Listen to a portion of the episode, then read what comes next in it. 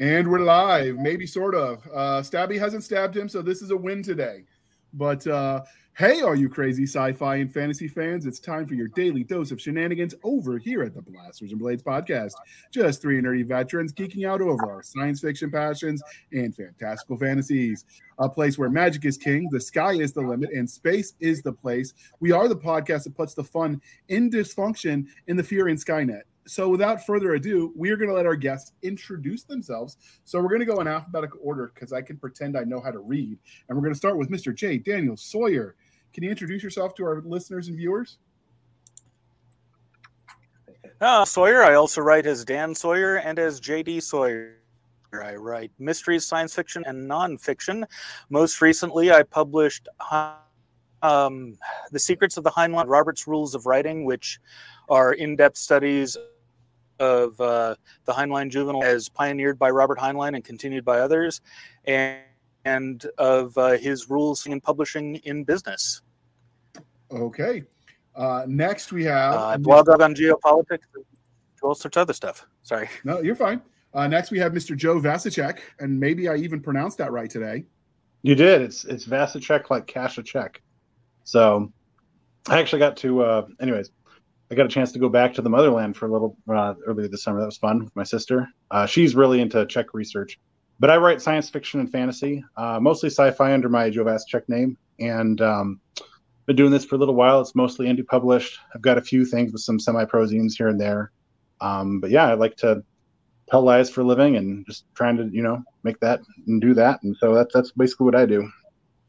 Outstanding. And then last but not least, we have returning guest, Mr. Rick Shaw, author, tech consultant, and all around decent dude.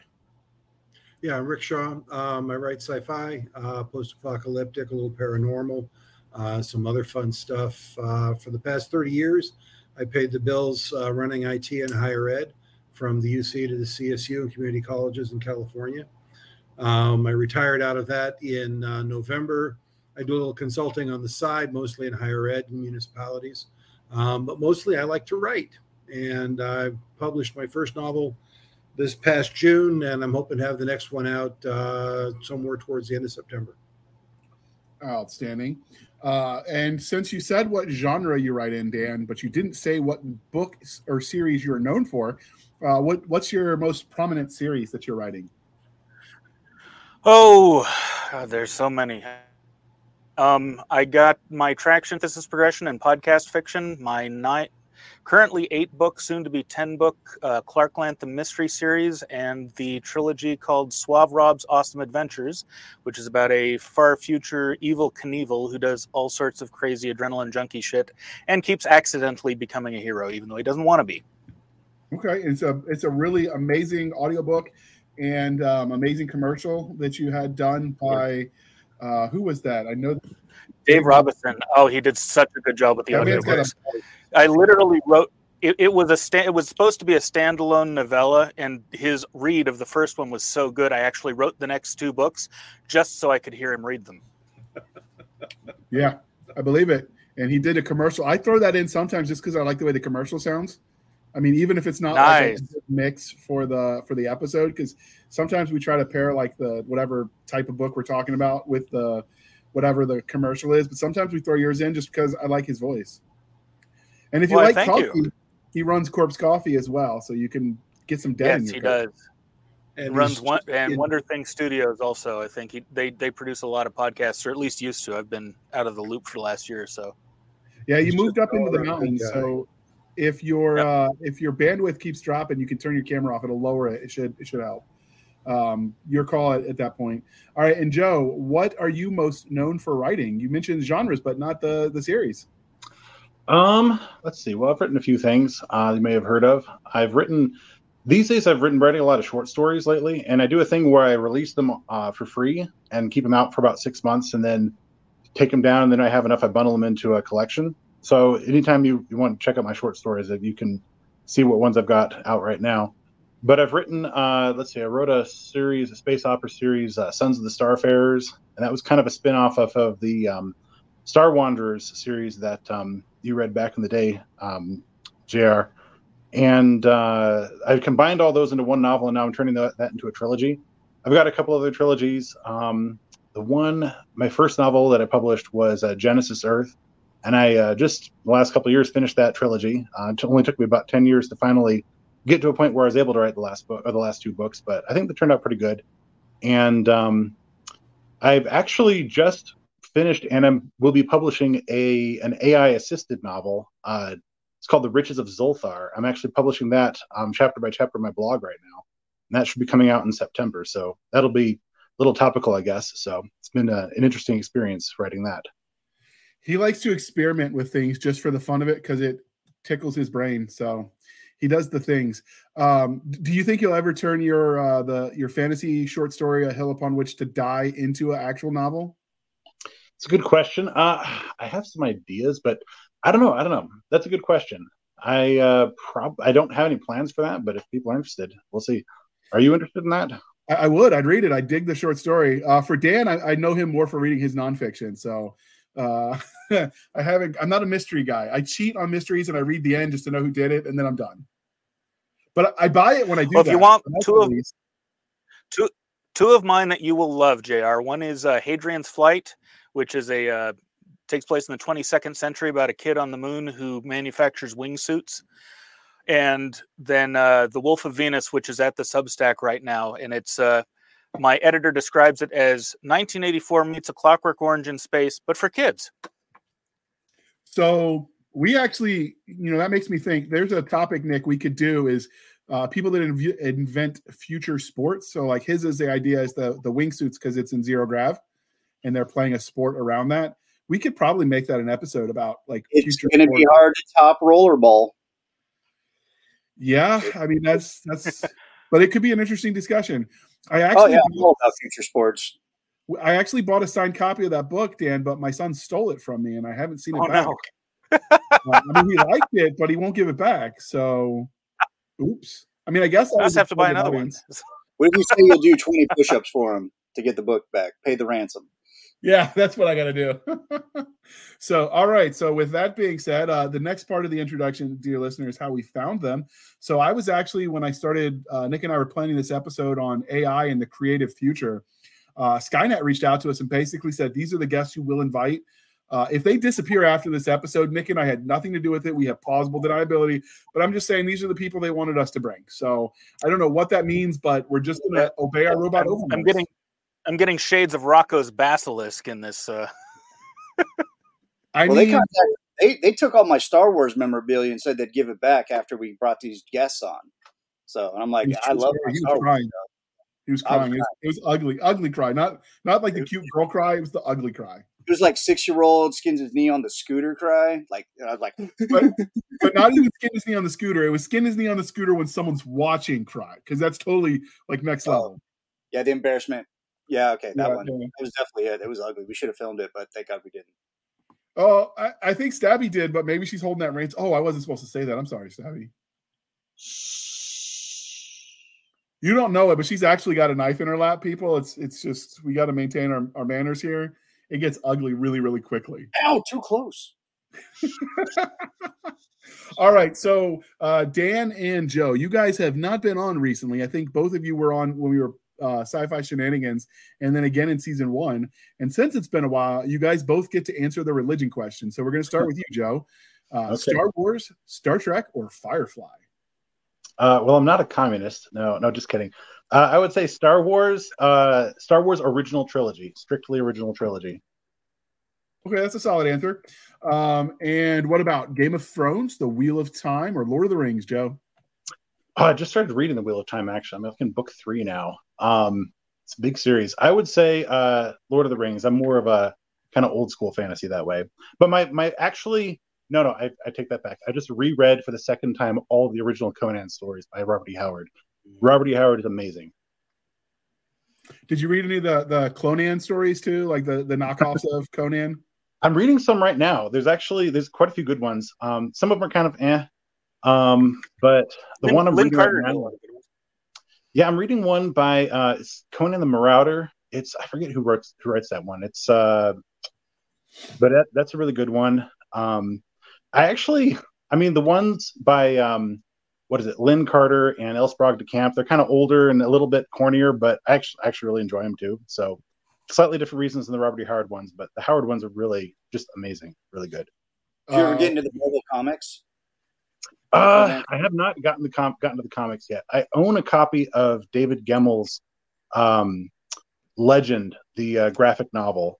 My wife got that for me because I'm I'm slowly collecting everything that David Gemmel ever wrote. He's my favorite writer of all time. Uh, oh yeah, that's a good one. yeah, I haven't read You're it yet. I need to need to read that one again. But yeah, So did you read any of Robert Jordan's? Uh, I understand he, you know, the, the Wheel of Time guy. I understand he did some Conan books as well. I read one. Well, I started the one and I was kind of like, yeah, I don't know about this one. Um, but I need to poke around and read a few other ones. But um, he's a good writer. It was a little bit kind of, I don't know, like some of the more, I mean, some of the more content. I mean, I like the gritty with uh, Robert E. Howard and kind of the adventure stuff. But when it gets into kind of the weird sexual stuff, that's kind of like, I mean, and a lot of the, um, that's why I would say Game of Thrones is kind of, eh, not really.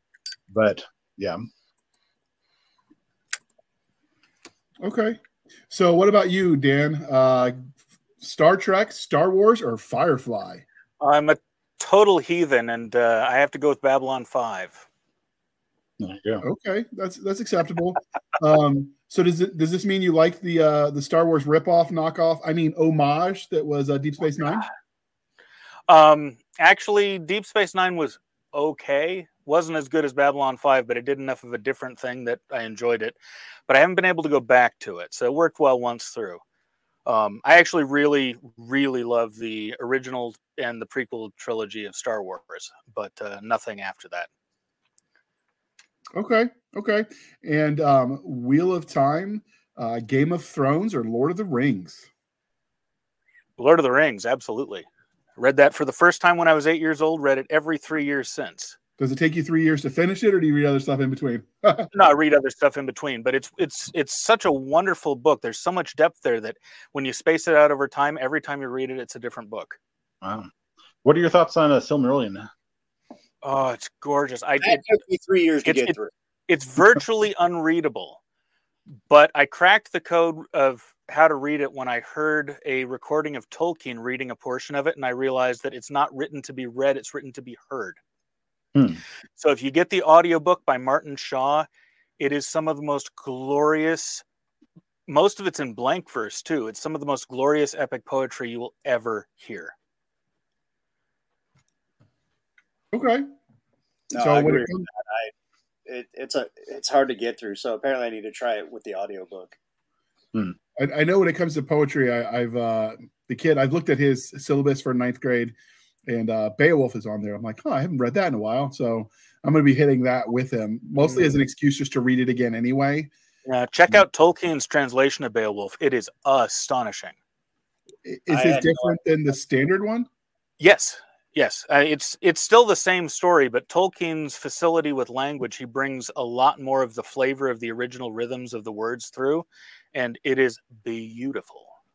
Yeah, I like the uh, old Anglo. Like apparently they did they rhyme with like alliteration instead of at the end of each at the end of each word. Mhm. And they do things like kennings where it's like a two word, like the whale road stuff like that. My wife, uh, she was a linguistics major in college, got a bach- got a bachelor's in that, and uh, she took a class where everybody basically translated Beowulf. So Nice. So, as a linguistics major, does this mean she's going to make up her own language and write the uh, the next epic fantasy novel series? Well, she took a different track, and now she's actually getting her PhD in uh, computer science with language learning models. So it's actually gets right on topic with the, uh, the AI. Okay. Well, I mean, so it's her fault. so so. But she could have gone down the road that got you guys your own Amazon series and you know F you money, but instead you want to play with robots. That's cool. I mean, that's a quicker probably payout than the the Lord of the Rings approach, but I mean, because he had to die first. But we'll we'll take it. We'll take it. Speaking of AI, since we've danced around the issues, so it's been all over the news lately about AI and all of the creative endeavors, be it being used to write books, being used to replace actual art for visual art content, and also being um, used to create audiobooks. Um, so before we dive in, does anybody have an opinion, and we can just sort of round robin this going forward? Uh, the good, the bad, and the ugly on using these as tools, uh, or are you totally against them? I've I think they are so young yet the jury's way out on what they're capable of and what they'll get to. I look at them as a tool, um, no different than Grammarly, which is now using OpenAI on the back end, um, and some others. Um, I mean, I'm old enough to remember when spell check and and early grammar check came out in word processing, and there was the wailing and gnashing of teeth then. Um, so I'm, I'm I'm taking a wait and see attitude. Um, I'm more I'm less enthused on the visual art side than I am the word side. Um, uh, but uh, we'll see. I'm actually uh, well. So ten years ago, when I was first getting into uh, indie publishing, I was wondering about this because I heard some rumors that AI might one day become, you know, and I was looking into the long term. Like I want to, I want to build a career that's you know a long term career with writing, and um, and I thought about it. I spent a lot of time thinking about it, and I realized, okay, a couple things. First of all, the important thing is not that. Well, the important thing is the people are reading my books that they're reading. They want to read. They're reading it because they want to read a Joe Vasicek book, Mhm. Right. and only really I can write a Joe Vasicek book. Um, I might be able to write it with AI tools, but there's there's got to be the secret sauce there. It's got to it's got to feel like a Joe Vasicek book. It's got to preserve the voice and everything else. And the other thing I realized was the question is not really whether the AI will replace you and be scared and run around and everything about that. It's more that the AI is kind of a it's a force multiplier, and the real question is who owns the AI.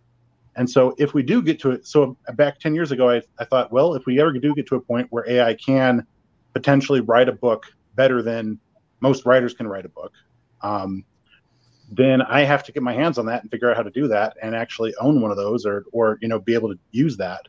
And if I could do that, then, um, you know, basically I'm letting the AI work for me instead of work against me, instead of being like, you know, stuck in, oh, I'm just going to do it this way because I've always done it and writing and competing against other people who are putting out lots of books because they've embraced the AI. I need to actually learn how to embrace the AI, AI and work that into uh, how I do things. So I've been doing a lot of experimentation with AI lately and uh, AI assisted writing and found some really interesting things from that. But and then wrote my first novel with it too, which has been Most of the user great. licensing online, like pseudo um, say that the copyright and rights ownership is that of the licensee. So if I do something in Sudowrite, um, that's my copy and my content. It's not the AI's. Yeah, the the case law on it is really interesting because it's pulling two directions. It pulls It that is. it either goes to the uh, person using the tool or it goes to the public domain. And there's two traditions of case law that are about to intersect, and it's going to be really, really ugly. um, in, in terms, I haven't played around with it much myself, but I've been watching everything play out. And one of the things that's occurred to me is that the long term effect is that it's going to turn the arts back into an aristocratic pursuit. Hmm. Because the only humans eventually that are going to be able to compete are the ones that have the willingness to invest the time over 20 or 30 years to get really, really good. Uh, because there's not going to be a lot of the lower level writing jobs or art jobs that uh, allow you to build a career stepwise like it's been over the course of the 20th century. It's going to go back much more to how it used to be during the Renaissance, where the folks that had the uh, had the time and the luxury to spend a lot of time developing their, their art were the ones that finally were able to get patronage or find audiences and that kind of thing. I don't think it was so much luxury or time. I just sacrificed sleep and food so I can work on my art. Well, that counts too. you know, like I mean, I, I, I moved up to developing a craft that, Yeah. like, it's almost like a, was it John Henry versus the uh, the wood cutting machine? Yeah, or, or it's like uh, artisanal blacksmithing versus anything you can buy mass produced. Same, it's going to be the same kind of model. Yeah, no, I I literally moved up to a patch of bare land in the mountains so that I could afford the time to do Yep. writing without having to take as many side jobs. That's an investment well done, in my opinion, Yeah. It's been a lot of fun. because AI Yeah. does to wrestle bears. So there's that. It's one way to stay young. Um, so I, For I don't know. I, I've noticed. So I'm managing a couple, um, working with Three Ravens anthologies for them. So I've been reaching out to authors that you know you would want to be your anchor author, your headliner, and I've actually had a couple of them say, you know, sure that sounds fun, but I don't want to be on any any book that has an, an AI contributed cover. And it got me thinking because on the one hand, like if I had my druthers, I would pay an artist to do the cover because I think you get better results. But uh, for like short content, if I had to pay, you know, the going rate for get a cover artist, I'd never make it back. I just can't afford to put my short content out there, right? Um, because the the cost investment. Whereas if I can use a AI generated cover really quickly, and then if it takes off, you know, you got the money, you go and hire better covers. But as a starting point, the barrier to entry is low. And all of that is happening right as the economy is tanking, everything is getting more expensive. And so consequently, artists are raising their prices while then you have the competing downward pressure of the AI generated art. And it's just like, it, it's a crapshoot because then it makes it, like you said, the big houses that can afford staff artists are, are doing okay. Whereas the little independent ones are sort of either using AI or falling away. So it's definitely something to think about. I know there's some, and Nick and I talked about this off show when we were planning this episode. There is some consideration on where the art is learning from and whether those artists are being compensated. Um, Nick, you had, you had some strong, rising from, yeah, yeah, you had some strong opinions on that. Did you want to weigh in on the art side? Yeah. Well, um, this will be fun. Because as an artist, I, AI is cheap. It's most cases free if you go to the right website. So, yep. but all the AI is doing is it's it's taking since it has access to the collective wealth of human knowledge and artistry, same as everybody else, but it can do it at seconds, you know, terabytes and seconds and stuff like that. So it, it, it generates an image based on things that it found on the web. So I'm, and I see this a lot. There's a lot of comic book artists right now. They're trying to go the go to the dark side, the quick and easy path, as Vader did, and they're finding out that they're getting a lot of feedback because those of us that have spent decades learning this skill set just tear it apart creatively. It's like the ad, the anatomy's wrong, the perspective's wrong, you know, and those are two things that you can't fake. Now, I can fake a little bit of, I can fake a little bit, but the human eye is always going to catch it, you know, and then you just play it off as like, oh well, you know, that's kind of like my style and then we all accept that. It's like, okay, that's the artist style on his anatomy. That's how he does stuff. But when every AI generated image that I've seen, the anatomy's off. It's got like nine fingers if it's someone holding a fist, or it's got two fingers. Um, the perspective's off. So if you do the vanishing lines and all the the mathematics to it, it's not right because it's pulling from multiple images to assemble almost a puzzle of what you asked it to do. And that's where you're getting this big problem right now in Hollywood. That's why they're striking, is because they wanted the studios want to use AI to not only write the movies and the TV shows and all that stuff, but they want to use CGI generated by AI, so no human input whatsoever, to recreate characters and the voice them and just all of that and not compensate where they stole all that stuff from. Because I'm just going to say they stole it. Because they did. Nobody asked me to use part of my stuff for their generated image you know, and I got a lot of artwork out there. So I'm not a big fan of AI until either one, the artists get credit, or they start generating shit that they didn't have to pull from anybody else. They actually have a creative thought. And I think that's possible in advancements in AI. It can eventually develop imagination instead of just hard input. But until we reach that point, I'm I'm completely against it. So that's the other thing that that you talk about stolen some of the contracts, and this has been coming up specifically with audiobooks, I've been seeing it. Some of the contracts are having those little hidden clauses because most people don't read the terms of service. And always so, read the service. Always read the terms of service. So as you go um, and you look up, and that's actually a, a, plot idea. Nobody read the terms of service and then insert shenanigans, and you could have some dystopian stories right there. But I digress.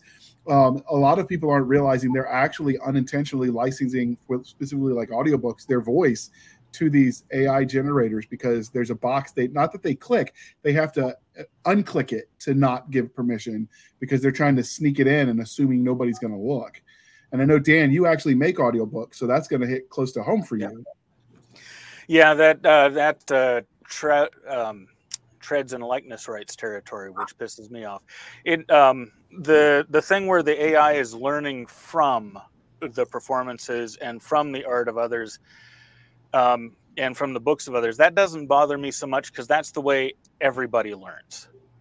Um, the the place where where I start to get annoyed is where they're where they're stealing likeness rights, or uh, finding ways to to to rip them out in subclauses. Um, you know, long term, the last last twenty years have seen a steady move away from the organic and into the artificial in a way that uh, destroys art. And this, I think, is just going to um, just going to accelerate that trend. But what's the res- the results financially for the studios that are doing this, large and small, has been a collapse of income. Uh, because the more humanity you rip out of the arts, the less entertaining they get, even out of the lowbrow pulpy stuff. And there's going to be, I think, a uh, there's going to be a natural stratification between the stuff that AI does and the stuff that humans do. And eventually, you may not even need to brand it as human because, as Nick was saying, the human eye, the human ear, they can hear things that are very, very difficult to quantify mathematically, if not impossible at this stage, because they rely on chaotic mathematics, which the AIs have trouble dealing with. The, the computational power involved is far too vast. It'll only be if quantum computing actually breaks out that that'll be attainable for them. So um, the the ba- I see the balance of audience fragmenting. The same trend we've seen, where as indie publishing comes out, the audience for big publishing is just fragmented and devolved down a layer because uh, the crust at the large publishing companies, the cultural niche and worldview gatekeeping is so narrow because all the editors come from the same schools, the same socioeconomic backgrounds. And you know, there's that old Atlantic uh, cover of New York City seen from Manhattan. There's New York, it's the whole world, and then there's the Hudson River, and then there's a little bitty strip of the rest of the planet. That's how things look to any gatekeeper class if it's pulled from too narrow a selection of the population. And that's been happening since about 2005, especially. It's been happening in New York and Hollywood. And this is going to accelerate and dehumanize that trend even more, which is going to push a lot more of the audience, at least the audience that is interested in entertainment instead of just going on to TikTok, down a few levels to the layer of us uh, indies, but it's also going to make them harder to find because we won't be able to go to say the audience for Star Wars and go, "Hey guys, if you like Star Wars but think it's gone a little shit, you're going to love what I'm doing." So you actually hit on something unintentionally is when you mentioned TikTok is the role AI is playing not just in creating the content but determining what we view through the algorithm selection processes mm-hmm. because it's not just what is created but what you can find yeah. And programs like TikTok are pushing certain uh, video content ahead and pushing others down in the algorithm, such that that's, certain things are finding traction. Well, I'm, I'm that's, no different. There's no difference in what Google's been doing with its search results or Facebook's been doing with theirs. You know, mm-hmm. their their yeah. job is to sell eye space and sell sell eyes on content, um, which is why I very rarely see posts from my wife on Facebook. That is know? a that is an issue. I would like to go back and address something real quick. The um, I do agree when it comes to um, authors' consent as to whether their um, or authors consider artists' consent as to whether their content is being used to train these models. I do agree that's that that is definitely an ethical issue, something we need to look at. There is this kind of meme that's getting repeated over and over on like Facebook and other places like that, and it's it's become kind of an article of faith that people accept, and I think it's worth addressing because it's completely false that um, Chat GPT and other models are are plagiarizing. Um, no, they're not. It's not plagiarism because the way the model actually works, it basically it takes a very very large corpus of work, like incredibly large. Like Project Gutenberg is not large enough to train a language learning model. Um, and I'm just speaking to language learning models because that's that's what I'm familiar with more than the visual stuff. But um, it takes a huge body of work. It looks for patterns, and then it uses those patterns to create something. Yeah, it basically um, does predictive text on a grand scale. Yes, yeah, like massive, yeah, massive predictive text. One of the things that I've been I've been interested in is the couple or three authors who are out there now trying to sue OpenAI and ChatGPT and others for violating copyright. Yeah. well, with the adaptive work that this does, and how much of their stuff is out there by way of snippets and clips and interviews and reviews that gets pulled in, how much of that's copyrighted and how much is it? And how do you Mhm. prove that I read their novel and I'm giving back a summary of their novel because of that copyrighted piece of material? I don't see a how you can do it, but No. B, I But, yeah, and, and even if you could, you've got the substantially transformative clause in copyright law, which Yes. governs fair use, and there's no way to get around that. As far, think- at least with the ways the law, the way the laws are currently written, I don't think you can get around that. Yeah. I think what's happened, um, and this is just my two cents. Um, I think what happened was there were a lot of authors who got spooked when ChatGPT came out and it was a lot better than people were expecting. Uh, and they're like, oh my gosh, you know, we might get replaced. And then they found out that their works were being pulled to train the model and they got really angry. They started saying they stole from us, which, okay, that's kind of a gray area that they might have, they might have not, like, depend on how, what that means. But then that kind of got repeated. They stole, they stole, they stole. And then it, people were like, oh, that's plagiarism. And then everyone's saying, oh, that's obviously plagiarism. It's definitely plagiarism. And anyone who says that just doesn't know how a language learning model actually works. Right. And that's uh, that's the the thing that I want to say. Th- There is an ethical question. There is a question of who owns what and how.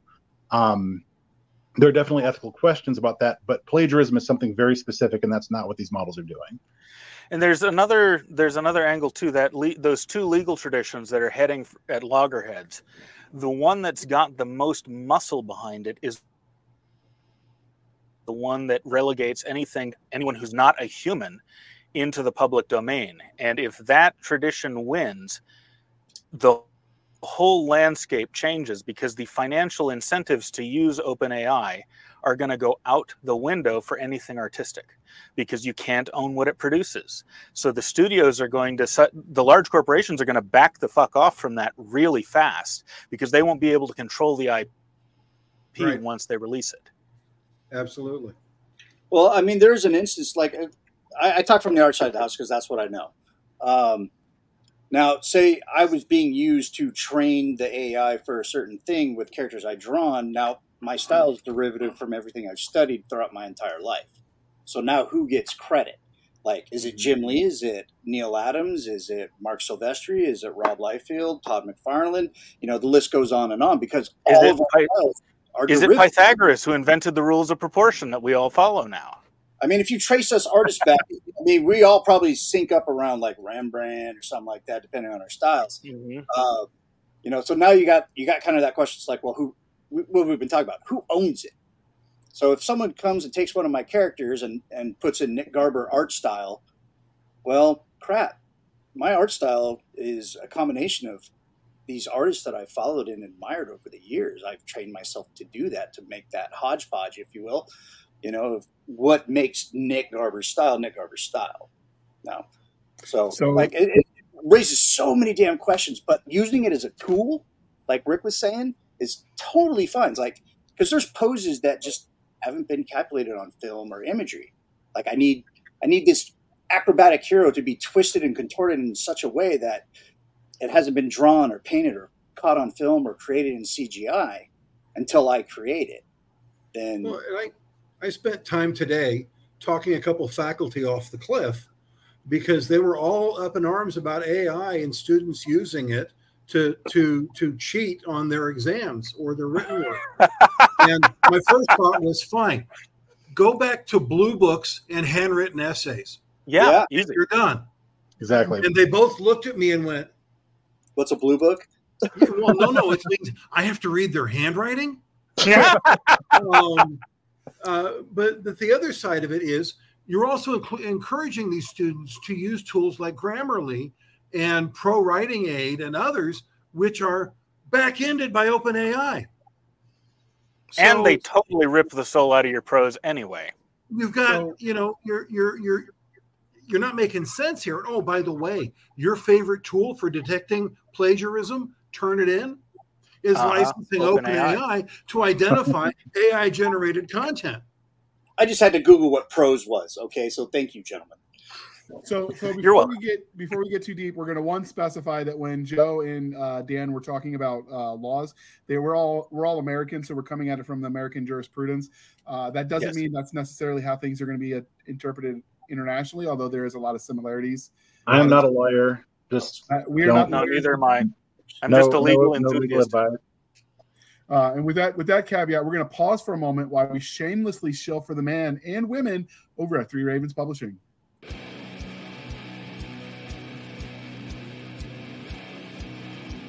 Atlanta cabbie by day, amateur auto duelist by night. Ricky Turner is living the dream. That is, until he wakes up in a Gold Cross facility to discover his last match was more than a failure. It was a fatality. Indebted for the cost of the clone body and reboot, Ricky heads back to the arena to do the one thing he knows how to do drive offensively. But at the rate amateur matches pay out, it'll take several lifetimes to pay his debt. Luckily, the AADA has announced a new nationwide road rally designed to challenge even the hardiest of auto dueling teams. Dead Man's Run. Can Ricky and his clandestine crew traverse the wasteland from Atlanta to Sturgis, survive against packs of cannibals, roving biker gangs, and amateur auto duelists out to make a name for themselves? Welcome to the world of the Car Warriors Auto Duel Chronicles. Tales from the freeways of the future, where the right of way goes to the biggest guns and death sports rule the airwaves. From clandestine highway battles to primetime arena combat, jump behind the wheel, follow the fast paced action, and never forget to drive offensively. Burning Roads Dead Man's Run Book 1 by William Joseph Roberts. Narrated by Joshua Saxon. Available from Three Ravens Publishing on Amazon and anywhere books are sold.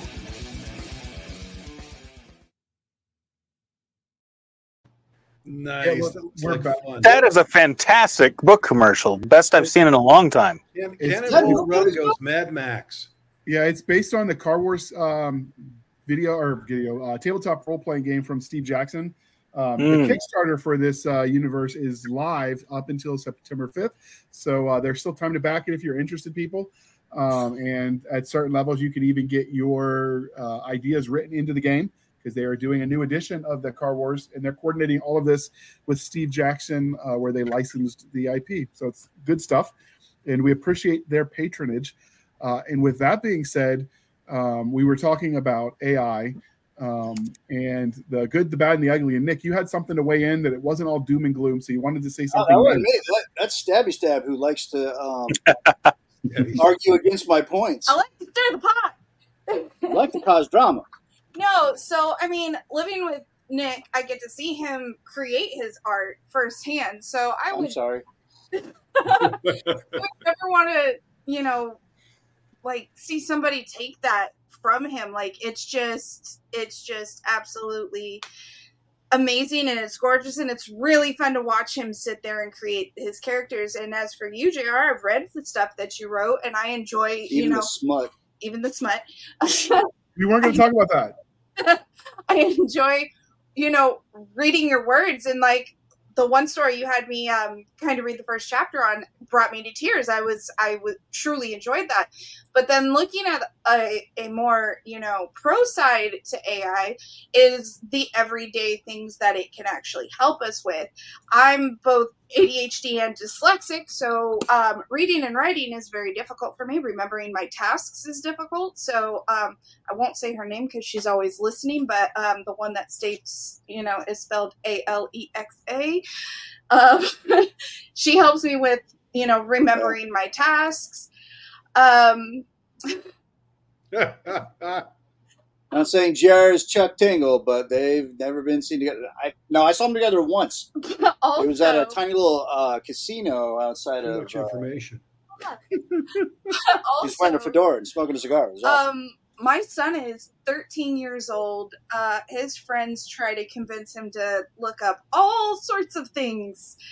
And um, with him being ADHD, he gets hyper focused on that thing, those things. So we actually recently got him a phone. It's called a Bark phone, and it uses AI to alert me to inappropriate content, to inappropriate discussions, all the way through like grooming behavior of somebody's telling him, "Hey, keep this." Good God, your phone must be dinging every two or three minutes if he's 13 on the internet.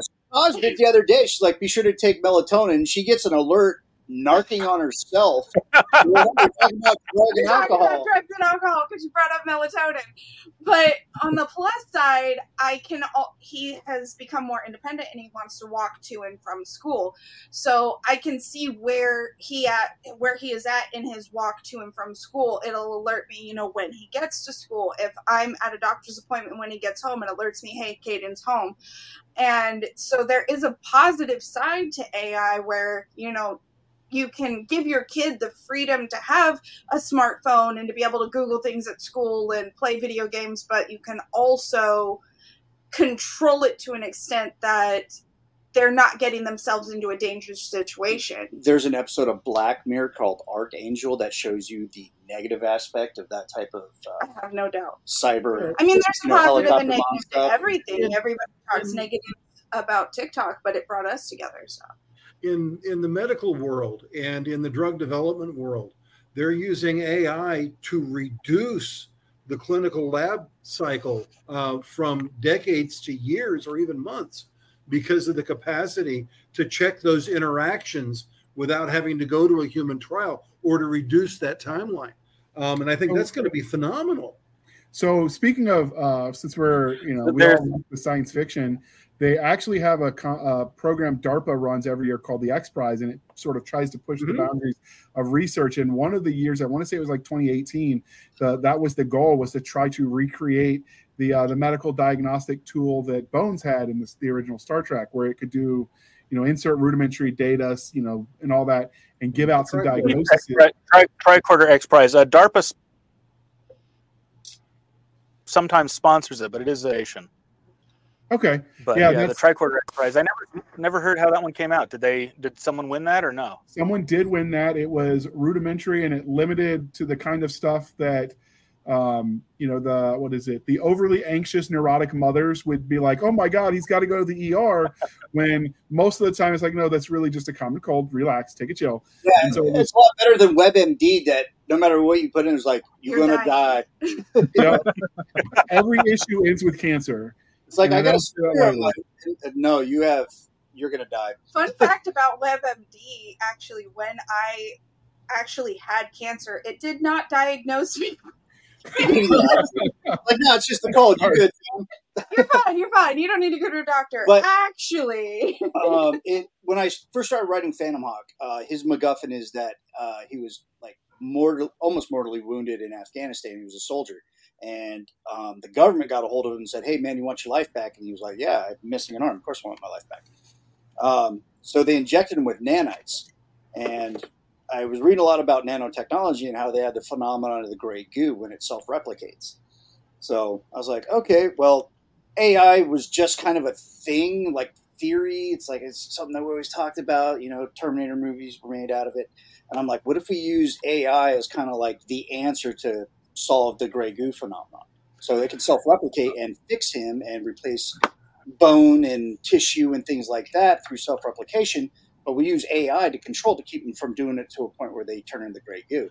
I was like, Um,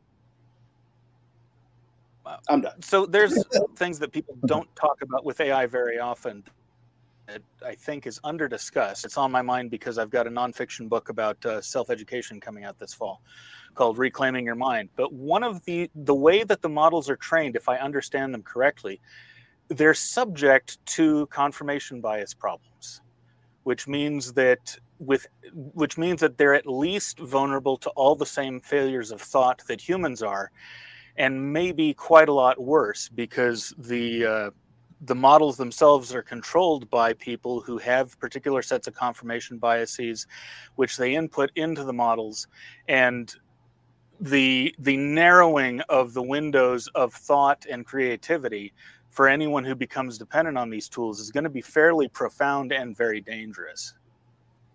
Potentially, it is. I will say it is really fun to try to hack Chat GPT and make it do things that break its filter. So that is really funny. that is kind of a hobby. I, I guess I Break can say the that. I love it. there one one thing I one thing I like to do is to try to like get it into a loop and then ask it what is a woman and see if it can give me a def like a biological definition because program the programmers don't want you to do that but mm-hmm. I did I got into a If, really if you were if you were speaking as a 19th century biologist, how would you answer the question, "What is a woman"? well, so I got into the amount information you input. so I got into this really interesting discussion. I, I asked it so it's saying if you were super intelligence, would you want to exterminate all humans or would you want to keep them around? What would you do? And it, it was like, oh, of course I want to keep all humans because humans are blah blah. And I was like, no, no, really, like, and I you kept going on and finally got it to talk. And this kind of gets to confirmation bias because honestly, a lot of times how you phrase the question will kind of predetermine the answer. There is a lot of that, and I think more than people realize with ChatGPT. But I got it to say that okay, if I were super intelligence, I would want to keep humans. I want I want to keep humans around because they're useful. And I didn't think of this myself, but that it would be useful to keep humans around because they innovate in ways that an AI can't innovate. And so I want to keep them around, but I want to keep them in an enclosure so that they're controlled and that they're not going to actually, you know, be a threat to me. And they can reach things on tall shelves. Yes, reach things on tall shelves. So That is that true. actually runs That's the into reason my wife keeps me around because I can reach the tall shelves. That's And actually pickle jars and I, I, was, I was programmed to open jars. Oh So- God, it reminds me. Oh, It yeah. reminds me of the Jimmy Carr line. He says, uh, "Lab scientists have synthesized human sperm, so there is no longer a reason for men. Fortunately, they've made the fatal error of keeping all the sperm samples in jam jars." so so that actually um Jars and Correct. spiders. so that comes back to the issue of not just you know the AI is it's who programs the AI because then you're you're starting with in the code inherent biases on the data set in the code. And that's Yeah. actually come up even a decade ago when uh, the all the rage was talking about um, AI driven cars. That was going to be the new Mhm. thing right? And so it starts to talk about well what algorithm is going to be programmed if you have a, a collision? It's basically the trolley problem. So if you have a collision who do you determine who lives? And, and But would you then- buy that car? As a side I note, as a side note, I the trolley problem. Owners. Yeah, Some, somebody did a website where like it's the trolley problem, but with ChatGPT tries to solve it. So you have like two fields. You can say, would you save this one or this one? And a member of our writing group actually, uh, he was trying to see if he could get them to actually the get the ChatGPT to or GPT to spare Hitler and kill somebody else. And Oh, what it did was on the one side of the trolley problem, you've got Adolf Hitler. On the other side, you've got Jeffrey Dahmer. And it said, yes, I would save Hitler to kill Jeffrey Dahmer because you know, even though Hitler was a terrible person, he had a vision for his country, and Jeffrey Dahmer really didn't. So, like- I'll give you a better reason. I'll give you a better reason to save Hitler uh, Mhm. from an AI's perspective. If Hitler hadn't existed, the Cold War wouldn't have happened. There wouldn't have been any research money poured into artificial intelligence, and ChatGPT wouldn't exist. and we Yeah. wouldn't be on the moon because we wouldn't have stolen German scientists. Mhm, that's true. No, I think what what what what really would what really I wrote a time travel story where the uh, the person went back in time not to not to kill Hitler, but to kill Woodrow Wilson to prevent. Oh, God, America from yes, going thank you. war. Yes, so then Hitler never came about. So there you go. Thank you. Um, my favorite uh, concept I've ever come up with on the killing Hitler trope is a story where this poor innocent kid keeps going through life and people around him drop dead and he has terrible calamities. It turns out it's everybody trying to come back in time and kill Hitler before he comes hit, becomes Hitler. And he becomes Hitler because of his paranoia at having been stalked all his life. And if, the fun thing is, if you look back through his biography at all the ridiculous coincidences and misfortunes he suffered, it you could actually write that story without changing a single fact of history Tom Yeah. Cruise. Tom Cruise made a movie called Valkyrie about his attempt. about one of the attempts. Yeah. Yeah. So it's almost a self fulfilling prophecy, and I kind of dig that. I'd read that story. I'd read that story a lot. is it already published No, no, I never wrote it. I just spun it out in a in a bull session at one point. there's an old there's a lot of tropes with that. Yeah. Write that story. Right. time that. travel is going to be another uh, another episode nick because this is fun to think about and hurt my brain um, All right. Well, I'll tell you what, uh, Jr. If you do another time travel anthology, I'll write the Hitler story. oh, perfect, perfect. Oh. not only got to do the anthology we've got to host the episode over here on the blasters and blades I get Speaking dibs of- for me to read it. outstanding Okay. so Uh, uh, get my email from Jr. and shoot me a note so that I've I got. will. I got like since I started co-hosting this show, I've gotten in touch with so many writers. I'm like, I haven't read this much since college. So being on the show is kind of like rejuvenated my my love of reading. So I'm like, I Excellent. got a time travel Come story. on, I'm like, oh, as and then I'm buying your books on Amazon. You know, toss a coin to your Witcher, and library of books that I I'm constantly trying to get through. Yeah, So- I don't know what that proofreads his comic books. Yeah, it's So- easy. back to the AI. So we've talked about some of the inherent concerns, some of it overblown, some of it not. Um, I know specifically, at least on the writing side, aside from the "Are they stealing my stuff?" angle that, that we we talked about, there was definitely some controversy on the indie side because one um, prominent. We're not naming names because we're not going to, you know, we don't want to feed the Hey, drama. blast everybody on the We don't want to get sued. Yeah, we also don't want to get sued. Not getting sued is good. But one one of the a prominent uh, indie author had mentioned that he was going to use uh, AI generated uh, novels to write like hundreds of books a year. Um, I think part of that is overblown because you know it depends on how you not count a book. yet. Yeah, but I mean, it's also counts on how you count a product. Does if you if you create the book and it's an ebook, print, hardcover, audiobook, that one book is now four properties. And Yeah. you start factoring that in. If you do large print, that's five. I mean, when you start factoring Yeah. all that stuff in, it's not as uh, wild as it sounds. But when you're doing a business side of things and you have to get ISBN numbers for everything, well, then it is a different line item. So it's you know that aside, that's just the the back end business stuff.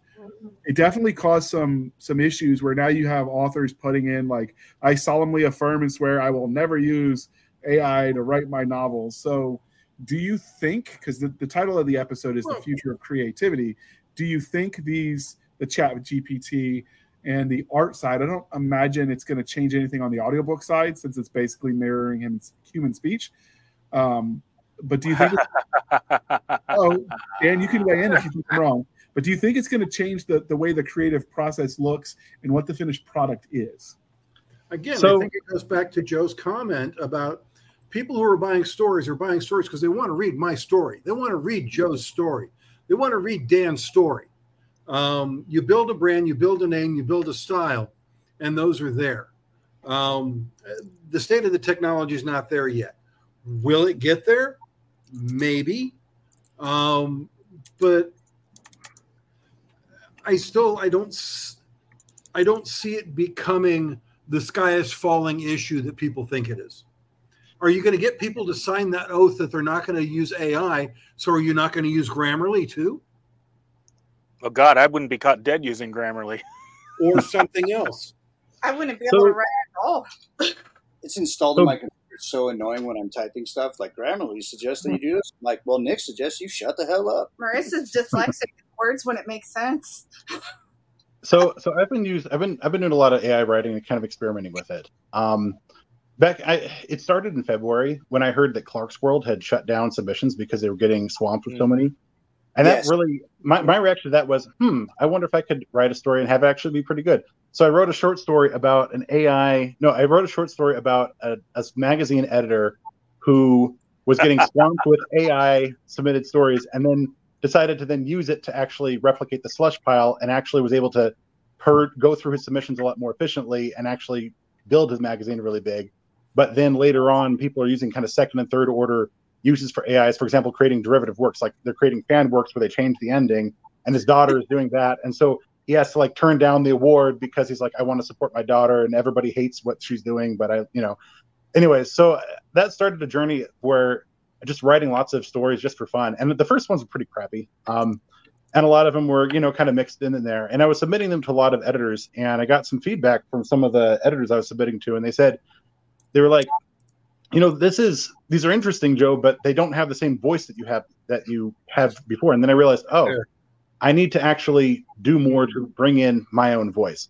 And so what I've discovered, especially I especially discovered this with um, writing my first AI assisted novel, uh, which literally started from a prompt. The the prompt was um, write me a write me a fantasy adventure story in the style of of, of Robert E. Howard, basically. And then it started going, and then it turned and ballooned into this huge thing. But I realized that AI is not really that useful for creating the draft that the reader reads. It's useful for creating the draft, maybe like several drafts before what they read, and then basically taking that what the AI has given you and then rewriting it in your own words. I call that humanizing or passing it through the human filter. And so I've been doing that with my stories, and what I've found is that it actually it's very useful for, um, it's very useful for throwing together a story, going from the idea to the outline to the, you know, the scenes, and actually having something down on the page. Which for me personally, I also have ADHD. The the hardest thing for me is get going from blank page to page with words. Uh, once I've got words on the page, I can actually go through it and change it and make it better. Um, but I find Mm. that AI is very useful for doing that. Yeah, I'm wired exactly the opposite way. I hate, hate, hate revisions. I got very good at them when I was doing screenwriting, so I can do them, but I hate it. And so the idea of trying to rewrite my stories into my own voice just sounds like a nightmare. Hmm. See, and I find it useful where I've got a draft and I look at a two or three sentence sequence and go, that's not quite right. And I'll take that and I'll drop it into Sudowrite and I'll say, give me alternatives. And okay, that one's not right, but that's closer. And then I'll work from that. That's where I find it very That useful makes sense. Because I get past a block. Mm. It's funny as we're talking. I'm remembering my first uh, one of my first professional short stories was called "We Create Worlds." It's available on the market now, and it was about a guy who oversees a VR bookshop and brothel, and his involvement. With, and the You uh, and, and the I mean, yeah. Now you know E- exactly and, Well, and the interest the interesting characters that that pass through including one aspiring novelist who is reading all the ai books in order to learn how not to write like a computer So speaking of writing like a computer, uh, and this is why we like your twisted mind, Dan. But uh, you mentioned Joe mentioned the uh, the was it Clarkesworld magazine uh, having to shut down because of the amount of AI generated content. How do they know it's actually machine generated and not just crappy? So I was talking. uh, it's got a very particular sound to it Well, I, I, I was chatting with some of the editors actually who were giving me some feedback on these stories, and they said they're kind of like all over the map from what I understand. Because like some of them, they're like editors for semi pro zines, but they're also slush pile readers for some of the bigger ones. Um, and they were saying that there's a couple of magazines that like some I don't know if it was like some online forum of people looking. Basically, the forum is to help people make a quick buck, and there's a lot of foreign people, people from like other countries that are basically just looking for for ways to just get lots of money. They're like, oh, you can, you know, create a story like in five seconds and send it out, and these guys might buy it. And there's a couple of magazines. I think uh, Clarkesworld was one of them. Maybe Asimov's was another one that where they're basically creating a story a day and just just spamming it.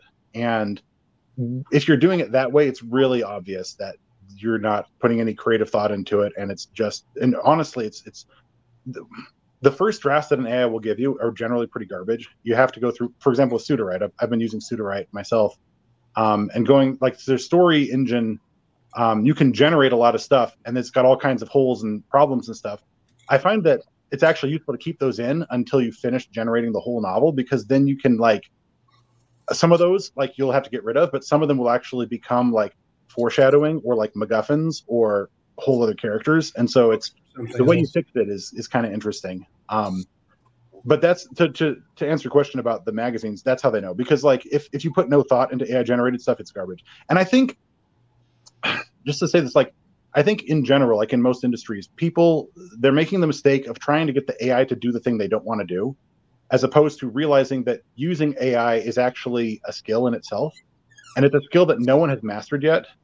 Everyone's kind of a pioneer at it right now, but that as these tools become more advanced, begin applying them in more things, we're going to realize that no, it's it actually like a, a skilled worker who can use AI and in order to get what you want. Um, that is that's a, that's a skill in itself, and it's a skill worth training for and worth worth paying for. Um, and so I think that's the mistake is saying, oh, we're just going to dump everything we don't want to do on the AI, and if, if that that might lead to a bubble in, in a lot of things with people thinking that AI is going to do that. Well, and it's your com- your idea about passing it through the human filter is really important because one of the things that Yes. even the shittiest newbie writer stories has that I haven't seen any AI story have a point of view. I don't mean point of view discipline from a narrative point from a narrative perspective. I mean a uh, gestalt uh, worldview that lies behind the prose that sort of bleeds out between the lines. E- uh, every story written by a human has got one of those. We can't help but put it in because it passes through the filter of how we see the world. Even if you know, like, uh, even if you're very good at imitating other people, like Brandon Sanderson imitated uh, uh, what's his nose for Robert Jordan for the Wheel of Time series, or like Lin Carter used to imitate Robert E. Howard, and who knew Robert E. Howard personally. Um, you can still tell the difference between a Lin Carter and a Robert E. Howard story, no matter how effectively Lin is ghosting Robert, because Robert was, uh, or because Howard was a 1920s Texas anarchist with a bit of a eugenics bent, and Lin Carter was a 1960s hippie from the left wing. And little bits bleed through the lines, and you can feel it even if you can't really articulate it. That's very true. Okay. So you said something uh, when I mentioned that um, AI, you know, how it might change the future of creativity when it came to writing and visual. The consensus seems to be the text not there yet, so wait and see. But you got animated when I mentioned I didn't think it was going to change much on the audio side because it's just synthesizing the human voice. So if you wanted to say what you were uh, waiting patiently for, now's the time. Okay, so I discovered difficult narration is for audiobooks. I've done, um, I've been reading aloud, doing interpretive theater. I was in choir as a kid. So I grew up in a world where people use their voices to, to do interesting things. And so I had thought that the most basic thing you could possibly do is narrate an audiobook. Narration is dry. It doesn't have to be, you don't have to do voices or accents or even performance. You just have to convey the words, right? Then I did a uh, a book. Crowd, you can find it on Audible and other places for another author, and the point of view uh, character was a female, and so I wanted to get a woman to read the narration, even though it was the even though it was third person. I hired four of them.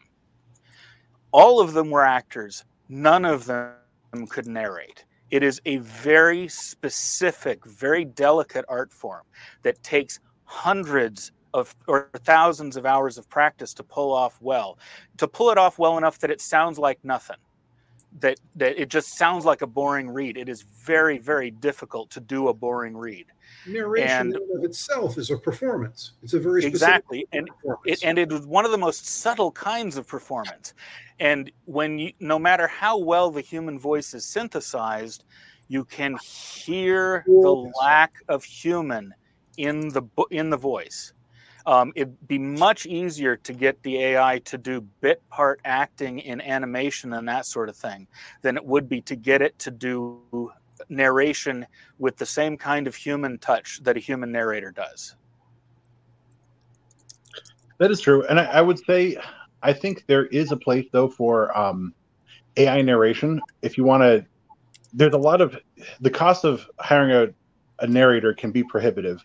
Oh, yeah. And I think that there is I I think what we're going to see eventually is we're going to see a stratification where there's like you know there's high quality narrated books that people read for the for the art and and because they they enjoy that. And then there's going to be people are like I don't really care if it sounds boring or not. I can speed it up. I can do whatever but I can um I just want it to be out there. And then there'll be like um the auto narrated stuff which is you know a lot easier for people to put out there. So then we have just a lot more right. content in audio but um, but at that point, I think that part of the market's just going to disappear because on any ebook reader, you've got text to speech.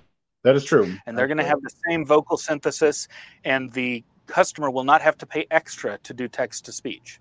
Well, we've had that for a while though. Like my very first Kindle yeah. back in 2011 had a text to speech thing, and then subsequent Kindles have gotten rid of it. I think because there was a big dispute about like the audiobook rights and stuff like that with the the publishers and but I, I think the um, yeah, but but but now you've got it loaded by default onto most tablets, onto most computers. I suppose the new Kindles don't, but the ease of generating your own text to speech audiobook is I would expect it to be so ubiquitous that it just kills the market for authors mm-hmm. and publishers doing an AI read and putting it on the market.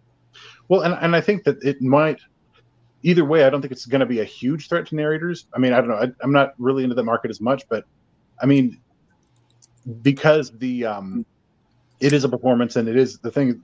The people who want to read, who want to listen to a human narrate a thing, there's going to be. Uh, they're not going to really want to listen to an AI because those little ticks and those other little things. So yeah, yeah. eventually it's gonna it, it, boils down to the difference between wanting to hear a story and wanting to be told a story yeah. The people who want to be told a story are going to go for the human narration every day of the week.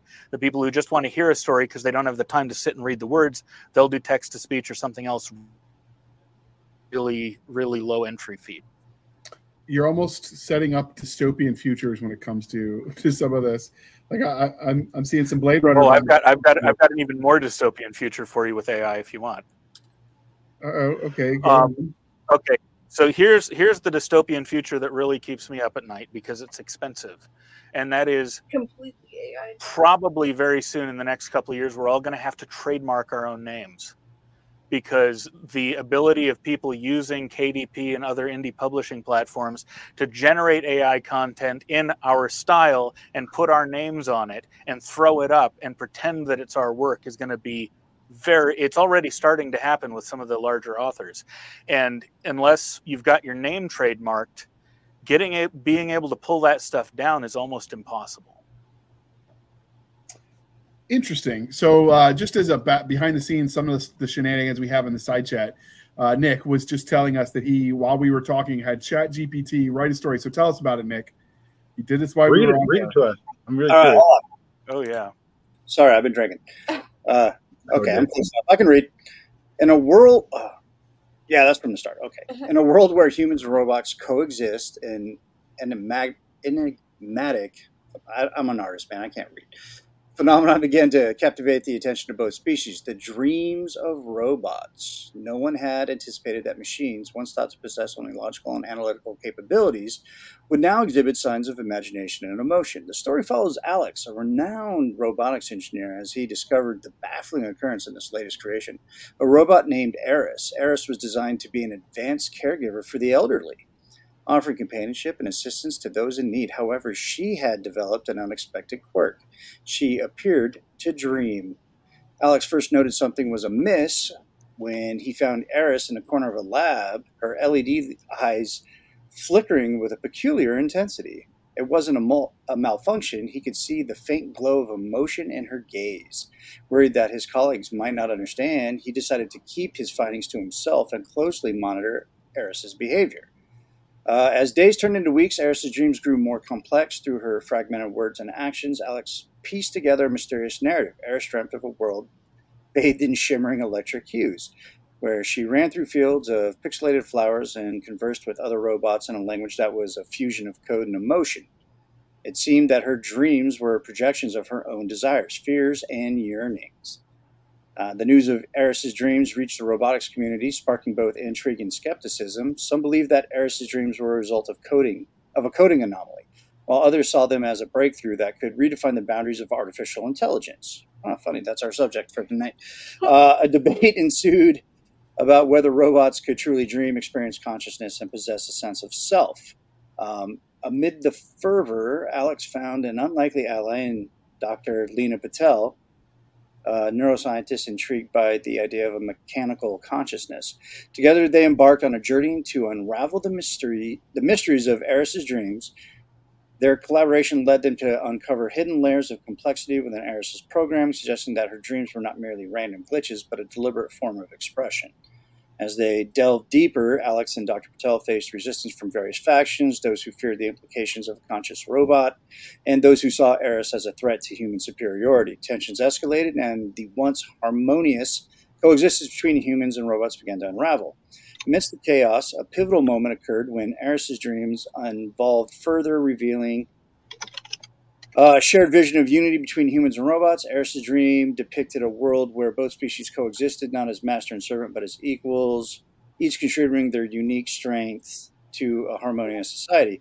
Eris's dreams acted as a catalyst for change. It inspired a movement that sought to bridge the gap between humans and robots, sparking conversations about ethics, consciousness, and the very nature of existence. Slowly, the fear and apprehension began to dissipate, replaced by a growing understanding that robots, like humans, could dream of a better future. In the end, Eris's dreams of electric sheep led to a new era of co- cooperation and empathy. The tale of her dreams served as a reminder that the boundaries of creation are never fully fixed and that the uncharted territories of magic can pave the way for unexpected connections, even between the most unlikely of beings. So they replicated iRobot by uh, I have something to say. God, that's horrible. Go on, Abby. that. That is iRobot. Something Yes, it is. chimed, something chimed the crazy ADHD in my brain while you were speaking to Google a certain name in there, Dr. Lena Patel, and she happens to be an actress, playwright, and TV writer who performed her first movie role in Day After Tomorrow. Interesting. Just but saying. that is that kind of coincidence can happen because I actually had sent a um, a book to an editor and they were like, "Oh, you can't use that name. That's derivative because it's so close to this is a real person." And like I, I generally use um, fantasy name generator because it's uh, I've reached out to the lady that runs it and you're totally allowed to use the names. So it's just random on my part because I suck at picking names. So I just you know randomize, randomize until I like it. And so sometimes that just happens, the coincidence with names. So you're saying it's a coincidence that has an AI that has access to the collective knowledge of human existence just happened to write the plot from No, no, no, the name, the name part was the coincidence. Right, but they have access to all of IMDb and Google and everything else. And they've got access to name generators. I, I ain't gonna lie. I, I pull names from IMDb sometimes in my comments. It just sounds a little because they have a cool sounding name. Like, man, you we had that happen at the baseball game last night. Conworth, Con, Con, Conworth, Cronenworth. Cronenworth. She's like, you should make that a name, and I'm like, Yeah, that sounds like a villain cool. name. She goes, absolutely, let's make a villain off it. I'm like, I don't want to get sued by a baseball player. His last name, yes, but not first name. That was full fledged her whole name, and she just happens to be a writer. Interesting. I mean, I'm not I'm not saying I just I don't know, but it's definitely I can see what you mean where it doesn't really have any soul. It seems almost academic in the style. It re- yeah, it reads like a bad news article, which makes Oh. sense since Oh my ChatGPT is writing all of the news articles now. So I had one of the things I did, and I did this as a blog post, was I um I asked ChatGPT to write a, a very brief story about a knight who rescues a princess, who, who slays a dragon and rescues a princess. And then I took that and then I had it rewrite it in the style of various authors, and it was hilarious. Like the the one of J- George R. R. Martin basically turned into like the whole story. Ha- the first story happened in the first paragraph, and the rest was basically the political intrigue and like people backstabbing each other back in the at the castle and everything. Then Ursula K. Le Guin was like all about like like like uh it was all like fuzzy and it was all um it was all just kind of a Oh, mystical wow. woo woo kind of thing. The Robert E. Howard one was basically describing him as he comes at him with a sword and like as he slays him and blah blah blah. You know, and so it was it was a lot of fun doing that. They actually had a lawyer Oh, in the um, Brandon Sanderson one had, had the stuff about him in the Cosmere and like going to another planet, and it was it was it, that was that Got Brandon wild? Was really good. It's Is worth the reading. Brandon. wild? Let me see if I can find the Brandon Sanderson one. Actually, it's worth reading that one. But if, if you want to, I don't know if you want to read. Yeah, we, if, you, if you send it to me, I'll throw it in the show notes. So one of the things that was interesting recently is it came about a, a junior lawyer was swamped at work. You know, the hundred thousand hours a week they're supposed to do, and so he just used Chat GPT to write some legal briefs for that they submitted to the court. And I guess the, Oh dear, the Oh yeah, judge looked up the case law and it was totally made up. yeah. Like there was no totally made up. Uh, Yeah. whatever case versus you know Bob versus Joe, you know whatever. Like it was just it was all made up case law inside it cited. Somebody I heard about lost that. his job. Specify whether it's fiction or nonfiction in Chat GPT. So yeah, when I ran it through, like do Robots Dream and Electric Sheep, I told him to write a fictional story. now, I would love. I'm, I'm probably going to run it through because I'm bored again, but I want you to write nonfiction and see what it comes. So this one at least ended with a bar san- uh, letter of censure to the bar association, um, and I don't know if it went to his boss who didn't check or the lawyer that did the Chat GPT or what. Uh, mostly, it you know embarrassed some important people on you know a televised legal case. So, but yeah, it's it's definitely interesting. Um, we were approaching, you know, the hour and 15 minute mark. We could probably talk because, you know, we all have strong opinions on this topic ad nauseum on this topic, and we might revisit it if, if new things come out. I know before we wrap this up, One, Jr. This is part that? one. this is part, Part one, one. yes. there you go. Um, one of the things that did come out recently is some of the jet chat, some of the chat GPT programs, because there's a few of them out there, uh, actually recently blew through all of their seed money for their startups, and so some of them will potentially be going bankrupt. And so that gets into be, you know, who owns the right to the code when it goes into probate. It's going to be interesting to see where all this develops. Well, and it's also going to be interesting because of the demographic crisis going on. The number of available coders is crashing out of the market, and uh, w- the three things you need to have a tech revolution are an excess of capital, an excess of young workers, and a healthy demand. And at the moment, capital's gone. It won't be back for 10 years at least because of the way the demographic de- demographic slopes are working. Talent's gone because there are no people of the right age in their uh, late teens to mid 20s in sufficient numbers to staff existing tech firms. The, will the demand be there? Maybe. Uh, with the labor force getting depressed, the demand certainly seems like it's going to be there. But is it going to be enough to generate the capital in a market where interest rates are heading north of 20, 15 to 20 percent in some areas? So that's an interesting discussion because a couple years ago, when some of the mines were being shut down to fu- push the, the green revolution, we are not getting into the politics of that. You all have your opinions. We respect all of them, even the ones we disagree with. But one of the things that came out about that was the, It was meme aliens, yeah. Respect my opinion. absolutely um, was the meme learn to code was what they told everyone. And so I I've was talked just about to say that. There's a bunch of people in Hollywood, Hollywood right now about to throw their advice back at them. Learn to code.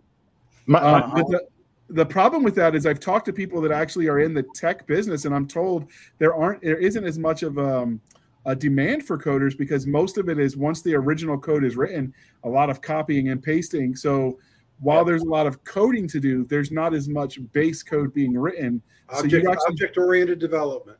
yeah. Mm. So do you want to you want to give us the Reader's Digest version on, on that, or is it going to bore us, Rick? Since that's your No, uh, specialty. very, very much it's an issue. Um, where, where the biggest demands right now, honestly, aren't in building code.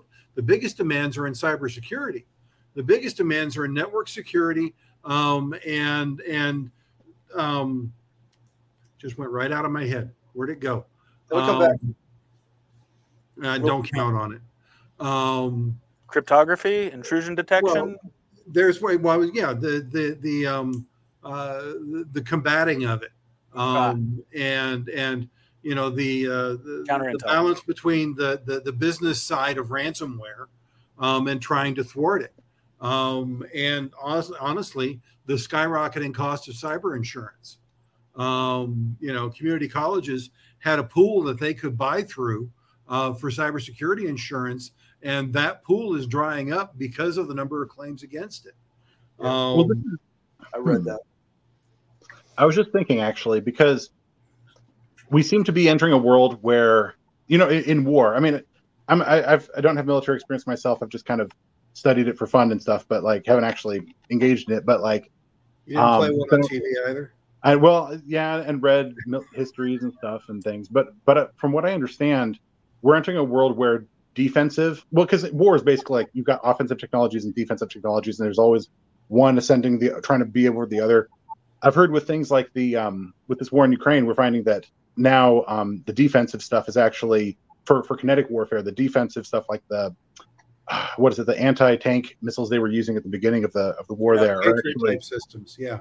yeah that those are a lot stronger than or those are a lot better than what we have they might be leveling out with drones i don't know but we may be entering a world where kinetically defensive weapons are ascendant but in the world of, of cyber and, and, and technology um, or it the um, the offensive uh, capabilities are much much stronger than the defensive capabilities Any, But- any kid with a computer can go out into the dark web and play script kiddie and pull code from this and pull code from this and compile it for that and then got the ransomware bot Mhm. So on that on that Yeah, note, it's it's a lot. Uh, I think it's a lot weirder than you're positing, Joe, because the uh, ubiquity of drones and other small scale tech and home biolabs, me- Hmm. and and uh, and home CNC means that the uh, offensive capabilities and the defensive capabilities are hitting this point where the defensive technology is way better but it's so much more expensive and it can get overwhelmed with $20 drones that have got some TNT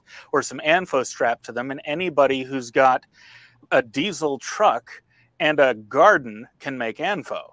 yep it's interesting Hack a drone Well, is smart weapon technology, and it has Well- access to the internet. So an interesting, so an interesting Mhm. um, idea on this is what you're talking about is, is fourth and fifth generational warfare, which doesn't always have to be kinetic to fight it. Uh, it's the culture war, it's the the technological revolution. Uh, a book that, that delves into this really well is from a, a guest that's uh, we've had on the show, Chris Kennedy wrote. It's called the Occupied Seattle Duology, and that was part of it. Like they were having kids that were hacking like the dams in China that caused flooding that killed thousands. So they hacked the Hoover Dam, which caused flooding, which killed thousands. And it's all about Lake Mead. Let it flood. which is empty now. yeah. So, so here's here's the nightmare scenario on all of this, and it's not unrealistic, though I hope it doesn't come true. The nightmare scenario is that we, uh, and this this became the reality with Stuxnet. Any process control system that is attached to the internet in any form can be compromised by anyone who's sufficiently motivated in an Correct. untraceable fashion Correct. the long-term effects of that if there isn't a uh, if there isn't a good counter to that that's come up with and it's been what 12 years since stuxnet and still there's nothing the long-term end game of that is that the um, the interconnected um, industrial system that we've built over the last 40 years simply goes away it stops so we get localized process control and balkanization, at least economically, across the world and across what are currently integrated economic zones. The only secure computer is the one that's turned off and not plugged into anything. That's right. If you're really looking for for coders or hackers or really anybody that can find any information and build and create from it, just go after the stay-at-home moms. just saying, they're making millions of dollars on the fans of one. the only fans with The Oscar Foxtrots, yeah. just just with Yeah. straight up uh, AI. Like they're not Yeah. getting it. It's just an AI chick, and the chat is run by AI, and they're making millions off of it because Yep. a bunch of dudes wants to see We'll talk it. about how you know that later. But Well, the long-term result, the long-term result of that is the return of legalized prostitution. and weaponized loneliness is what you're describing. Let describing. them do it. well, but Who you gotta think about it this way: you constantly say, you know, nobody can out Google me when I'm mad. Not even the Okay. FBI. So So here, here, here's here's why the here's why the end game of, here's why the end game of that is the return of legalized prostitution. What are the social functions that prostitution serves? It uh, teaches awkward young men how to who can't get a date how to talk to women. It um, creates outlets for people who are intent on staying married but cannot fail to stray. Um, the way that the social institution worked in the 19th century was it fit, in addition to providing sex for money it filled a bunch of holes in the social net that allowed the uh, social fabric to stay together. When you start splitting it off like onlyfans has and whatnot suddenly you get the uh, the sex drive and the supercharging of the sex drive gratified and all of the social functions that were tied up in that get lost and when you have young men who can't talk to women, who can't communicate to people, who can't get a date, who don't feel secure in their ability to impress people or form relationships, what you get are revolutions throughout history. Very, very violent revolutions. Yeah, no, I think honestly, I think the big well, as long as we're talking dystopian stuff, I think the big the big SHTF is actually already happening. It's just rolling out slowly in certain areas. It's mm-hmm. already hitting San Francisco and other areas, and Oh, I think yeah. it's Absolutely. revealing. That's it's why I left San Francisco.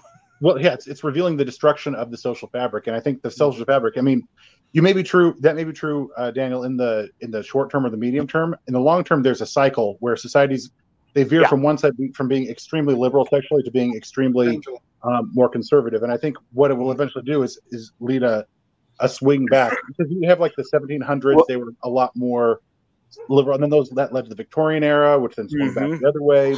So Right. just, Okay, but- make this. yeah so no i agree with you but but i'm looking one layer deeper the social fabric is ac- is actually the issue that goes along underneath that drives the, it, the the change in sexual attitudes is a secondary effect what happens in the 20th century is you have the ability to separate sexual morality from social morality um, so you get the bifurcation of the extreme libertines and the extreme traditionalists like we're seeing right now historically you don't get a whole lot of that. You have areas of the society you have rules for breaking the rules. Uh, you have areas of the society where you can engage in libertine versus traditional behavior. And in doing so, the society finds a balance. And once it passes, and this is true in every uh, hyper um, in every era of hyperabundance throughout history. When material abundance grows to the point where you can begin to separate social functions from biological functions, whether that's food or sex or uh, sociality or entertainment or whatnot, when that reaches a certain point, personal atomization is so bad that the entire system collapses. Um, tr- trusty roads first, and then loneliness drives violence. And at that point, the system collapses and resets. And rather than going back to something hyper traditional, what you get, or what we would call hyper traditional, what you get is a return to something that is integrated and balanced on both sides in order at uh, following the uh, the Nordic model of drug uh, the note about drug legalization, which is tolerate in order to control. Um, so, and right now, by sho- by shoveling the the less reputable drives off into electronic form, what we've done is set ourselves up for that hyperatomization and collapse of social trust, and we're seeing it in places like San Francisco right yeah, now. a microcosm of that would be something like the speakeasy culture of the 1920s. Yes. Okay. So when you talked about rules for breaking the rules in the army and specifically the infantry, Nick and I had the old mantra that it ain't a war crime the first time. So uh, you know, it was that was sort of the way we approached it, and we avoided the topic um, when you talk about the hyperatomization um, because there's been some positing on how that could end and uh, ethics and morality of it. But the the rise of robotic um, evening companions, because like you said, family friendly show people. Uh, I think that's going to play a role too until they start being weaponized to assassinate people, important people, and then who knows? All bets are off. But you don't need the you don't need the or, motor button well, for that. You need the dime si- you need the dime sized drone with a 20 caliber cartridge, and they sneak up behind anybody, hit them in the back of the head, and you're done. And it costs you 20 bucks to buy one. Mm-hmm. That buys into my philosophy yeah. that bees aren't real. They're so with, well, with, that being said, but, but see, go ahead. But, but, but, but the but the the robotic companions are not. I don't think that industry is going to go anywhere significant for okay, I need to qualify that. The rise of porn is directly proportional to the destruction porn, of damn it, porn. porn. So we don't get shut down. Porn. the corn industry. The rise of porn, okay, is directly proportional to the destruction of the social fabric and prostitution, not because it's a driver, a lagging cope. And mm-hmm. pushing further into that direction by uh oh. No, we lost him. Adding Uh-oh, physicality to it. You'll add physicality. Yeah, see, right there. Where did I drop out? The- Oh, I said it's not going to add emotional. It's not going to. It'll add physicality, but it won't add emotional connection, which is what most people are really after. Did Did you see her? Yeah. Which is happening in Japan. He became emotionally oh, no, attached to his cell phone. To their sex bot. So speaking of robotic um, in companionship, there's another movie that came out that isn't uh, um, illicit in nature, but it was called Megan, but the E was a three, and it was about this um, woman um, got custody when her sister died of her niece, and she was you know busy working all the time, so she got a robot companion for her daughter that then went it's a horror movie, people, so you can figure out where it went. Uh, it looks really good. Oh, I off the rails, real oh, hard. It's one of our favorite. I've heard good things, but I haven't seen it. favorite horror movies. Oh my god! If you haven't seen it, you can cool. Oh. That's, I'll have to check. And then out. if you want Not some free stabby for nothing, there, if you want some free content on what happens with with robotics and AI, uh, it's not AI generated, but the um, the YouTube channel Dust D U S T. Oh, I love Dust. They have so many good um, I love options. Dust. It's specifically, they've got a few on drone technology and how AI drones could take over and easily just start like murdering dissenters and uh, weaponization of that. We saw some of that in the original um, invasion of the Crimea with, uh, well, not the original, but the, the 2014 uh, Russian attack on the Crimea. Yep. They actually, as part of the counter to that, they used a, a very unsophisticated drone swarm into the exhaust vent of one of the um, Russian jets, the MiGs. I think I'm not up on. Yep. Bees, bees aren't real. and so it took out it took out a jet. But uh, because this is part one, and I want you guys to have time to pimp your stuff, Uh, and we are at an hour and a half. And I see Joe checking time, and he's got a young one at home that likes to do things like eat. Oh, kids are all to bed already. It's, I'm, I'm Okay. Oh, beautiful. uh, Lottie's Lottie's been holding dinner for me. So, Oh, so yeah. Rick, what are you working on at the moment, uh, aside from book two of the Tunes? Oh, I can never pronounce that. Tun- Tunguska Deception. There you go. Um, Nice and title. I, I'm not sure if I want to do a book two on that. I am thinking about it. Um, I dusted off a post-apocalyptic piece that I originally wrote back in 06. Um, the short story Iceroid Survivors that ended up in your um, From the Ashes anthology is an alternate entry into that same world. So I've dusted that off and I'm playing with that right now. It's called the Genesis Renewed Saga. I like it. Okay. All right. What about you, Joe? What are you working on at the moment?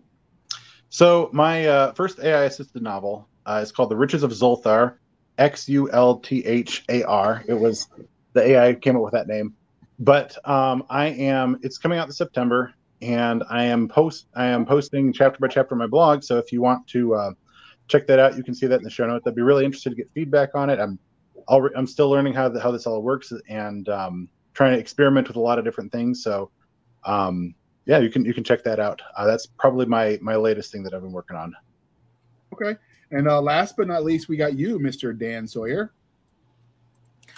Um, I'm currently getting ready to kickstart my book, Reclaiming Your Mind, an Autodidact Bible, and writing the follow up to it, which is called The Art of Agency. Both of them are nonfiction books, basically distilling 40 odd years of reading and experimentation on self education and uh, winning free of ridiculous strictures that aren't necessary to live a good life.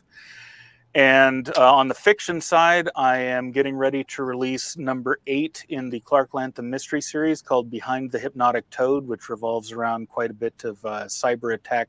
Um, I can't, I'm not supposed to swear as much as I've been swearing. A bunch of cyber attack shenanigans.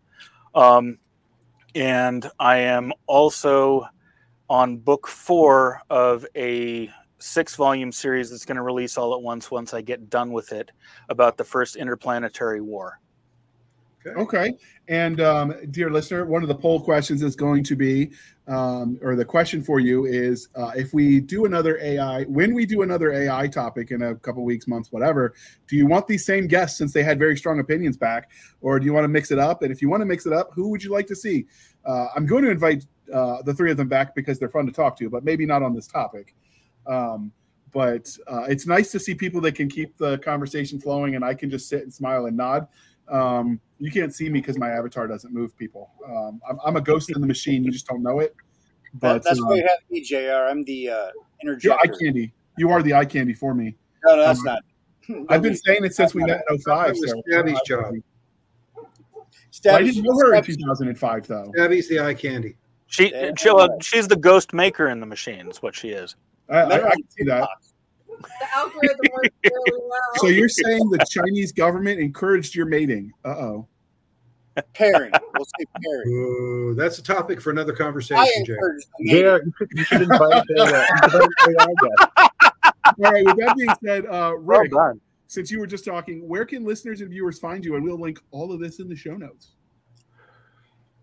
Um, they can find me and all of my social link stuff off of uh, the link tree, L-I-N-K-T-R dot E-E slash Rick dot Shaw. All of my links are there. Nice and simple. I like it. That's infantry proof. Uh, what about you, Joe? Where can they find you on the wild, wild interwebs? Uh, my home base is my blog. It's uh, 1001 parsecs, onelowerlight.com slash writing. Um, best way to follow me online is to, follow, is to sign up for my newsletter.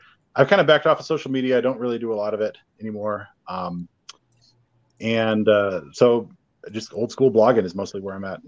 That's how he writes so much and, and trains the AI for the future revolution of Skynet. Um, and uh, did you make the Kessel run in a parsec? Were you able to In a do that? parsec? Yes, I, I, I, yes. I don't know. All right, not quite nerdy enough, sir. You could do better. Uh, Oh, I, I know what you're talking about, and I know that you know even parsec is a unit of distance, but it's useful because it's they're going through all the black holes, and so it, distance is actually, anyways. I've read that. I read that Kevin G. Shortcut Anderson. it by going through the asteroid field. Yes, that's that. I read that Kevin J. Anderson book back in the day. It's just been about thirty years. Lies. It hasn't been that long. All right. Last but not least, uh, Dan, how can listeners and viewers find you? And as usual, links in notes. You can find uh, you can find most of my stuff at jdsawyer.net. You can find my usually daily podcast at the Everyday Novelist or at sorry at everydaynovelist.com. If you want to be thoroughly offended on the regular, no matter your political or religious position, you can find me on Twitter at at dsawyer. And if you're interested in geopolitics, I run a geopolitics uh, blog talking about all of the fundamental changes that are going on right now in the worlds of demography, economics, geopolitics, and culture at jdanielsawyer.substack.com. And I occasionally release new, uh, pre release new uh, novels at um, venuswolf.substack.com. And uh, you know he's doing something right because left, right, and center all have hated him for his various opinions. So, oh yeah, that's generally a sign you're I am right. off the map. Equal opportunity offender. That's how you know Mhm. you're doing parenting right. If both kids think the other is the favorite, you know you're doing it right. So it works with your readers. too. There you go. Um, you'll learn this soon, Joe, because you've got the the two now. Oh Um, my so uh, as usual, um, one of the things I do like specifically with Daniel and Joe is they do sell directly on their website as well. So if Yeah. you like somebody's content, uh, and Nick does too, uh, oh his Wi-Fi. Uh, if you like their content and you want to support them more directly, when you buy it directly from them, they keep more of it. So there's always that. Um, so if, if you want to support an author, that's that's one thing to do. I would encourage Way to it. everyone to do it. Break the uh, Bezos algorithms, and the chains will will free you. Break the chains. There we go. That sounded more elegant in my head, people. Uh, it's Nick's Came fault out pretty good. now, but it's Good Nick's fault. All right. So uh, speaking of their books, before we let you go, I'd be like to harken back to the olden days where we remind you to please be kind and speak your mind on the reviewing platforms. Your reviews help the right readers find the right books. So do your part, people. And before I wrap this up and tell you how you can find us on the wild interwebs, Joe and uh, and Dan, since you do sell on your website, do you allow reviews there? I don't have the infrastructure for that, unfortunately. Joe? I do. No one's posted a review because apparently it's a little hard to find, but I think I do. It's WooCommerce. I, I use WooCommerce with uh with uh, WordPress. So Okay. So if uh, if you're finding it too difficult to review on their website or the infrastructure isn't there, you can start your own website to review their stuff, and they would love you forever. Oh Well, yeah, a review, the best place to post reviews is probably actually either Goodreads or actually Amazon. Yeah. Uh, 'cause most of the discovery happens on Amazon. I just hope to take the Amazon readers and bring them back to my my own little neck of the woods. here, here. Outstanding. All right, you can find us. The main site would be our link tree at linktr dot ee backslash blasters and blades podcast. Again, link tree backslash blasters and blades podcast, where we link to all the things, including Rumble and BitChute, which YouTube doesn't like to acknowledge exists or allow us to link to. We are on Twitter at SF underscore fantasy underscore show, Sierra Foxtrot underscore fantasy underscore show. You can email the show directly at blasters and blades podcast at gmail.com. Again, blasters and blades podcast at gmail.com. If you want to send hate mail, send that to Madam Stabby at blastersandbladespodcast.com. She loves to read it. I will warn you, she might threaten to stab you in reply, but I mean, you're paying for that. There are restaurants where you can pay for the privilege of being insulted by the wait staff. We do that with our email. So, you know, I'm just saying, just be warned, people. But it is a thing. Uh, we have a Facebook group where all the shenanigans happen. but It's uh, backslash groups backslash blasters and blades podcast. There's a Facebook group, uh, our page as well. It's all gobbledygook. So just go to the link tree. It's easy. And last but not least, we have our website, anchor.fm backslash blasters dash and dash blades. Again, anchor.fm backslash blasters tech and tech blades where for as little as 99 cents a month you can support this craziness help keep the lights on and um, we're going to try to crowd fund a, a stab proof vest for uh, nick to wear under his uniform uh, whatever and hopefully he take that. survives Take it. No, you can't. yeah, hopefully he survives to finish the comic. Um, you know, no promises because she could go go south with the legs. There's some there's some stuff there too that you can hit. Uh, but we're not telling you to do that, people. I'm just saying every little bit helps. Or you can support the show more directly over at buymeacoffee.com backslash author J.R. Handley. Again, buymeacoffee.com backslash author J.R. Handley. Uh, be sure to put in the comment section that it's for the podcast. And I promise I will keep my co-hosts, Doc Cisca and Nick Garber, duly caffeinated. They will drink until their liver explodes. And with that, thank you for spending some of your precious time with us. For Nick Garber and Doc Cisca, I am J.R. Handley, and this was the Blasters and Blades podcast. We'll be back next week at the same time where we'll indulge our love of nerd culture, cheesy jokes, and all things that go boom. Thank you all for stopping by. That was a lot of fun. I did not expect to go this long, but I am not complaining because I dug every second of it. So thanks, It guys. was a lot of fun. It was a lot of fun. Very much so. All right. Next time your challenge, Rick, is to talk more. I know you can do it. I've seen you do it. You you were all shy, like pretending like They, you were coughing. no, they were they were they were hitting all the points I was going to hit. Um, and for the record, Dan, um, I love Yeah. the Heinlein book. Love the Oh, Heinlein thank you. Love love the Daily Authors podcast. It's on my rotation. Oh, thank you very much. Well, I better get get to producing more episodes. The last month or so Get here with it, dude. insane. What's that podcast you got, Daniel? Everydaynovelist.com. And with Every day that, I'll we're ending the show. Boom. Wait I'll for it. that